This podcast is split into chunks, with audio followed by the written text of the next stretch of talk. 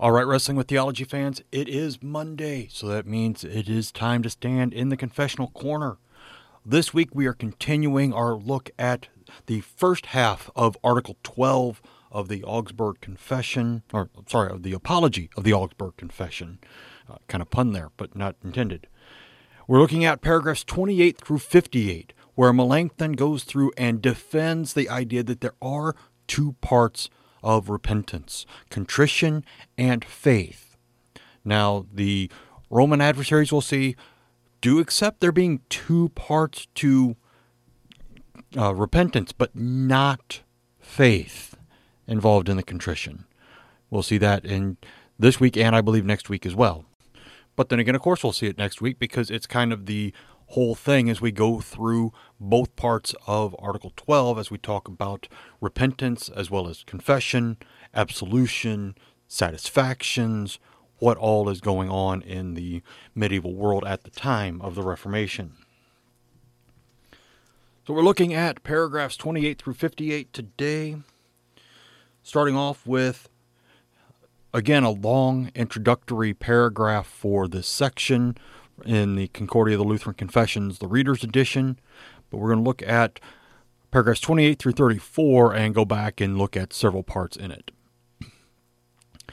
To deliver godly consciences from these mazes of the learned persons, we have attributed these two parts to repentance contrition and faith. If anyone desires to add a third, fruit worthy of repentance, that is, a change of the entire life and character for the better, we will not oppose it. We separate from contrition those useless and endless discussions regarding grief from loving God and from fearing punishment. We say that contrition is the true terror of conscience which feels that God is angry with sin and grieves that it has sinned. This contrition takes place when sins are condemned by God's word.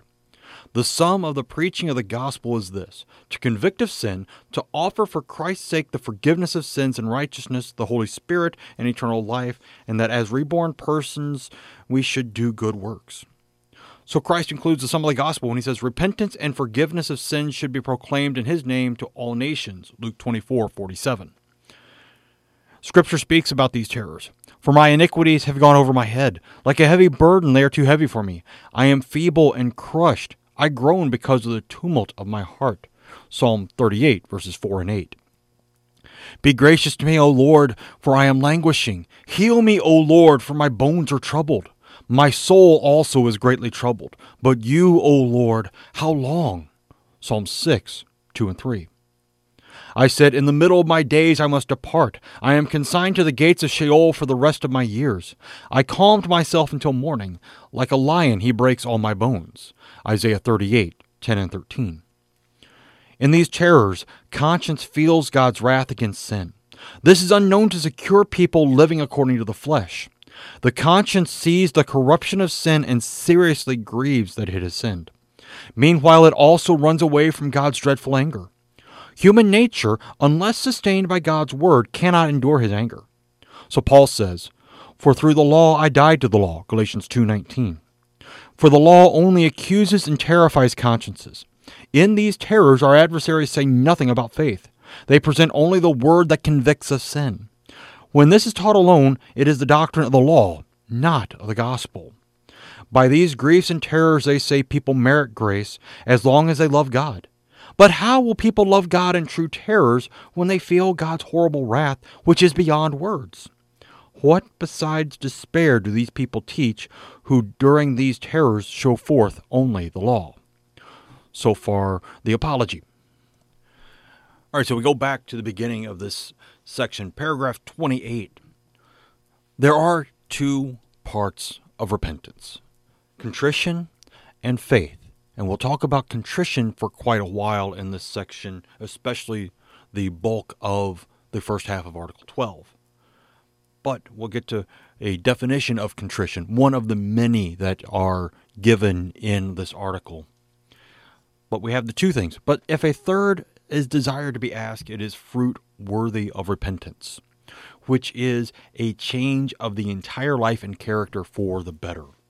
This comes to us from John the Baptist's words in Matthew chapter 3 as the Pharisees come to him, as also the, Phar- the Sadducees in verses 7 through 10 of Matthew 3. But when he saw many of the Pharisees and Sadducees coming to his baptism, he said to them, You brood of vipers, who warned you to flee from the wrath to come? Bear fruit in keeping with repentance. And I do not presume to say to yourselves, We have Abraham as our father. For I tell you, God is able from these stones to raise up children for Abraham. Even now the axe is laid to the root of the trees. Every tree, therefore, that does not bear good fruit is cut down and thrown into the fire. So far, St. John the Baptizer.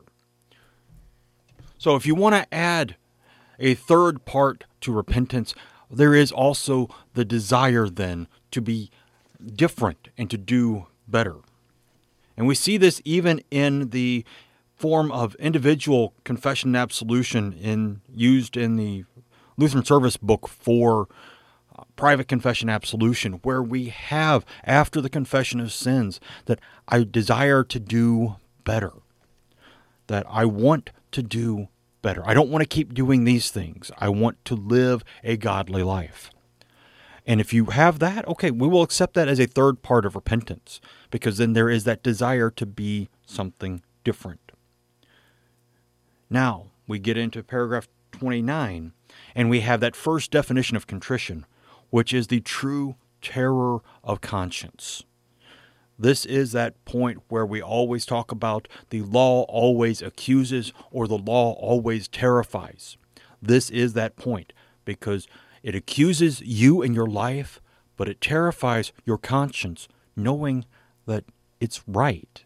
The law is good and holy and just. But now we have the difference, as will be spelled out over the course of Article 12, between contrition and attrition. Contrition is that true terror of conscience that you have sinned. Attrition is the fear of being caught. That's the only reason you're sorry is you got caught. The gospel, in the broad sense, goes on to bring about this change in people, bring about this contrition, this terror in the conscience. Because, in the broad sense, the gospel is there to proclaim both the condemnation of sin and the redemption of sin, to convict people and to show forgiveness. And then the excuse me, then the uh, quotations from the Psalms just go and point that terror out in David's own life, and then even in Isaiah's life as he deals with the aftermath of the downhill slide from David, a man after God's own heart, through all of his descendants that were not anywhere close to worthy of his title, but they got it anyway because they were born into that role. We move on into paragraphs 35 through 38. As the second part of repentance, we add faith in Christ. The gospel, in which the forgiveness of sins is freely promised concerning Christ, should be presented to consciences in these terrors. They should believe that for Christ's sake their sins are freely forgiven. This faith cheers, sustains, and enlivens the contrite, according to Romans 5 1. Since we have been justified by faith, we have peace with God. This faith obtains the forgiveness of sins. It justifies before God, as the same passage testifies, since we have been justified by faith. This faith shows the distinction between the contrition of Judas and Peter, of Saul and David. The contrition of Judas or Saul, Matthew 27, 3 through 5, and 1 Samuel 31, 4 through 6, is useless because faith is not added. Faith grasps the forgiveness of sins given as a gift of, for Christ's sake. So the contrition of David or Peter, 2 Samuel 12:13 and Matthew 26:75 helps because faith, which takes hold of the forgiveness of sins granted for Christ's sake, is added to it. Love is not present before reconciliation has been made through faith. For without Christ, the law is not performed, according to Romans 5 2. Through Christ, we have also obtained access to God. This faith grows gradually and throughout the entire life, struggles with sin in order to overcome sin and death. Love follows faith, as we have said above. So, childlike fear can be clearly defined as anxiety that has been connected with faith, that is, where faith comforts and sustains the anxious heart. It is slavish fear when faith does not sustain the anxious heart. All right, so faith is added to the Roman idea of repentance, which is simply just the confession of sins. That is all that there is to the Roman doctrine of repentance. But then they also add satisfactions, which are never satisfactory in themselves. Because faith is what makes the difference. You look at Saul and David in the Old Testament. You look at Peter and Judas in the New Testament, and you wonder what is the difference? All of them say they repented, but what happened with them? Well, Saul repented, but he didn't care for God. He had not cared for God for years up to that point. David, when he is convicted of his sin by Nathan the prophet, strongly begins what we will look at later this week in digging deeper Psalm 51. Create in me a clean heart, O God, because my heart is not clean, because I have sinned against you. Now, when we get to Judas and Peter, both of them were apostles. But here we have the difference between the two words. The Greek word for Judas's repentance is literally change your mind or regret. Definitely attrition instead of contrition. Many of the older versions have repent for Judas, but it was not repentance that holds on to faith. It's not repentance that would lead to a forgiveness of sins. Because where does he go for forgiveness? He goes to the very people who offered him money to hand over Jesus. Now, the Greek word for Peter's sorrow in John 21 is literally to be distressed or grieved, to have great sorrow, that terror of his conscience. On the third time that Jesus asked him, Simon, son of John, do you love me? He was pricked to the heart because he knew why Jesus had asked him the third time. He was grieved that Jesus asked him the third time. But then again, Jesus asked him the third time because Peter had denied him the third time. So when you get to those points in Bible studies or you're thinking about it as you're hearing the Passion reading again, there's the difference between Judas and Peter. Peter knew where he could go for forgiveness. Peter believed that Jesus would forgive him. Judas had lost all hope because he figured Jesus was as good as dead. And as the pirates say, dead men tell no tales. All right, move on into paragraphs 39 through 43, uh, concluding this little section of the apology here. Furthermore, the power of the keys administers and presents the gospel through absolution, which is the true voice of the gospel. We also include absolution when we speak of faith because faith comes from hearing, as Paul says in Romans 10:17. When the gospel is heard and the absolution is heard, the conscience is encouraged and receives comfort. Because God truly brings a person to life through the word, the keys truly forgive sins before God. According to Luke 10:16, the one who hears you hears me. Therefore, the voice of the one absolving must be believed no differently than we would believe a voice from heaven. Absolution can be properly called a sacrament of repentance, as even the most learned scholastic theologians say. Meanwhile, in temptations, this faith is nourished in a variety of ways through the declarations of the gospel and the use of the sacraments. For these are signs of the New Testament, that is, signs of the forgiveness of sins. They offer the forgiveness of sins as the words of the Lord's Supper clearly testify. This is my body which is given for you. This is the cup of the New Testament, and so on. Matthew 26, 26 and 28. So faith is conceived and strengthened through absolution, through hearing of the gospel, through the use of the sacraments, so that it may not give in to the terrors of sin and death while it struggles. The method of repentance is plain and clear. It increases the worth of the power of the keys and of the sacraments. It illumines Christ's benefit and teaches us to make use of Christ as mediator and the atoning sacrifice. So we have the power of the keys, that office that the church has that it gives to, especially in liturgical churches, gives to the pastors to be able to forgive and retain sins, as Jesus talks about in John 20. But that is truly only there if you keep Luke 10:16 in mind. The one who hears you, Jesus tells the apostles, hears me. So we have also in individual confession absolution the question after the prayer and the showing of the desire to be different. The question from the pastor Do you believe that my forgiveness is Christ's forgiveness? Do you believe that when I speak, it is truly the voice of Christ that is speaking through me?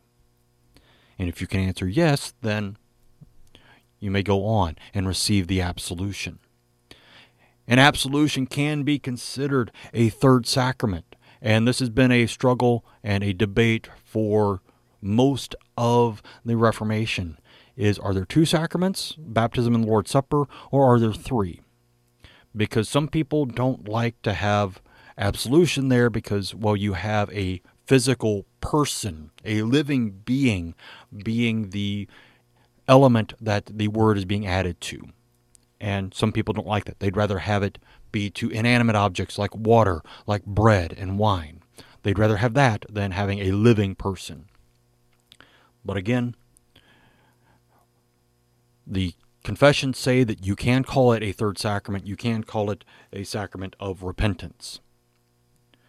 And this is what gives the office of the keys such power is that its one job is to declare the gospel, to give the gospel out freely and declare it so that everyone may know that their sins are forgiven for Christ's sake, and that by believing they may have that sure promise of heaven.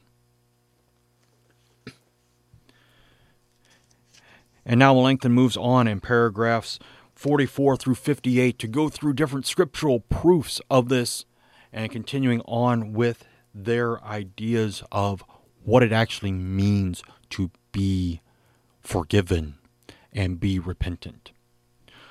So, starting in paragraph 44. Because the confutation condemns us for having assigned these two parts to repentance, we must show that Scripture expresses these as the chief parts in repentance or conversion. Christ says, Come to me, all who labor and are heavy laden, and I will give you rest. Here are the two parts. The labor and the burden signify the contrition, anxiety, and terrors of sin and death. To come to Christ is to believe that sins are forgiven for Christ's sake. When we believe, our hearts are brought to life by the Holy Spirit through Christ's words. Rome quotes Matthew 11:28 against the Lutherans because it talks about those who labor those who do things get to come to Jesus. However, the passage, once again, works better for our understanding of the Christian life than Rome's. Because, yes, there are works, there are labors, there are burdens, but it is the anxiety and the contrition, the terrors of the conscience, of struggling with this sin, trying to do it ourselves, and realizing, no, we can't do it. So we must then turn to somebody else to do it and it is only in Christ that we can receive that true rest that he offers. Paragraph 45. Here therefore are these two chief parts, contrition and faith. In Mark 1:15, Christ says, "Repent and believe in the gospel." In the first clause, he convicts of sins, and in the second, he comforts us and shows the forgiveness of sins. Believing the gospel is not the general faith that devils also have, but in the proper sense, it is believing that the forgiveness of sins has been granted for Christ's sake. This is revealed in the gospel. You see also here that the two parts are joined contrition when sins are rebuked, and faith when it is said, believe in the gospel.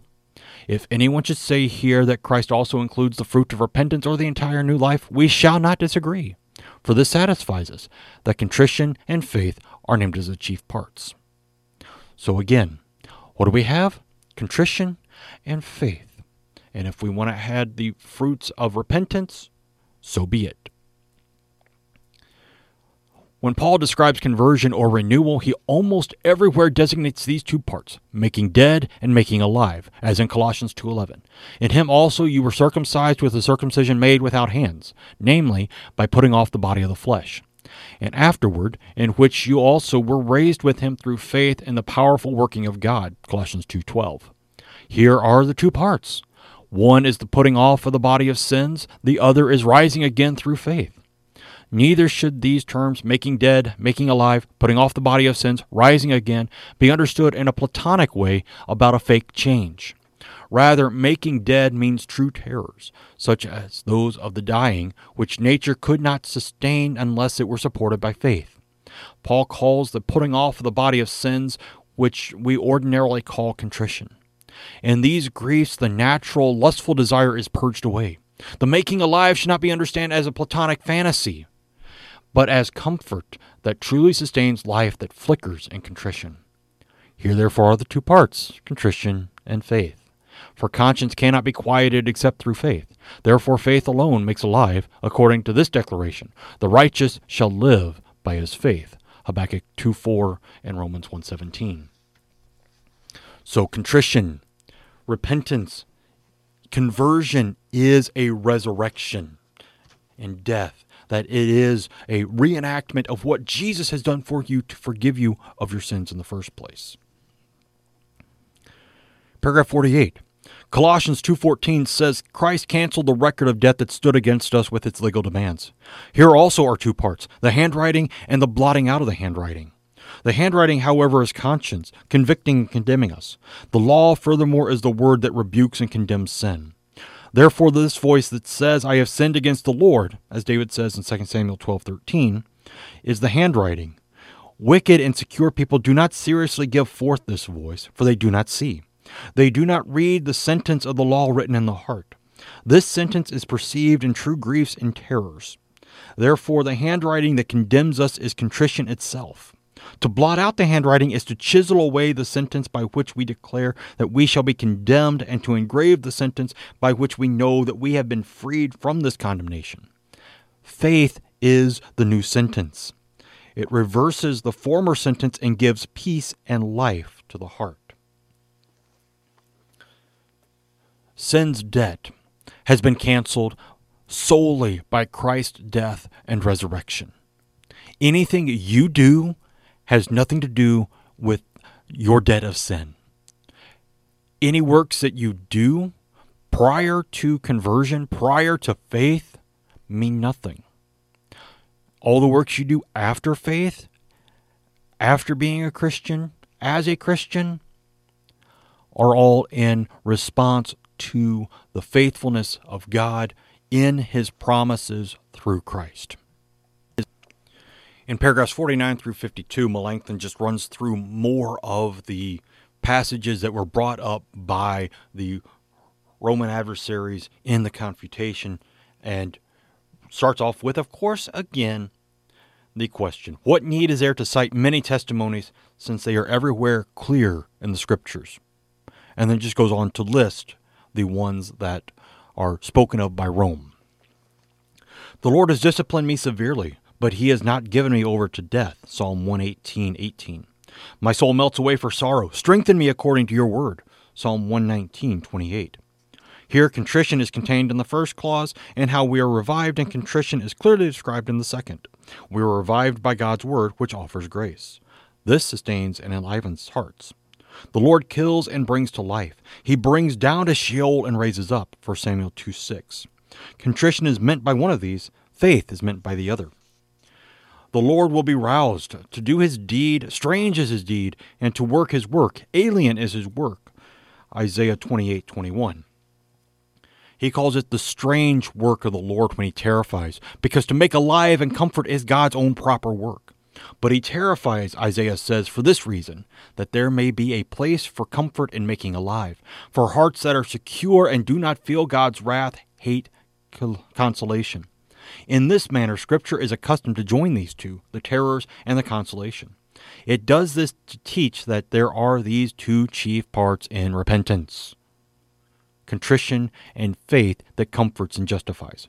Neither do we see how the nature of repentance can be presented more clearly and simply. Again and again and again, Melanchthon is hammering home to those who are too thick headed to understand the words that are right in front of them in the scriptures That everywhere that repentance is talked about. There is contrition and there is faith. Paragraph 53 through 55 then talk about the two works of God. God's two chief works among people are these to terrify, to justify and make alive those who have been terrified. Into these two works all Scripture has been distributed. The one part is the law, which shows, reproves, and condemns sins. The other part is the gospel, that is, the promise of grace bestowed in Christ. This promise is constantly repeated in the whole of Scripture, having first been delivered to Adam. I will put enmity in Genesis 3:15. Afterward to the patriarchs. Then it was still more clearly proclaimed by the prophets. Lastly, it was preached and set forth among the Jewish people by Christ and then spread out over the entire world by the apostles. All the saints were justified through faith in this promise and not by their own attrition or contrition. The examples also show these two parts. After his sin, Adam is rebuked and becomes terrified. This was contrition. Then God promises grace and speaks of a future seed, the blessed seed that is Christ, by which the devil's kingdom, death, and sin will be destroyed. Genesis 3:15 again. There he offers the forgiveness of sins. These are the chief things. For although the punishment is after afterward, it does not merit the forgiveness of sin.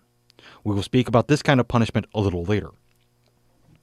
All right, so we have the two works of God to terrify sinners and to comfort and justify sinners. The law and the gospel, the two main teachings of all of Scripture. And then he talks about the punishment that was given to Adam after the promise of forgiveness, not to merit eternal life, not to merit the forgiveness of sins. Simply put there as the response of the command itself, and the day that you eat of it, you will surely die. What does death look like? Well, here's what it looks like until you actually do cease living is that life will be hard. And no matter what you do, you cannot make it perfect again.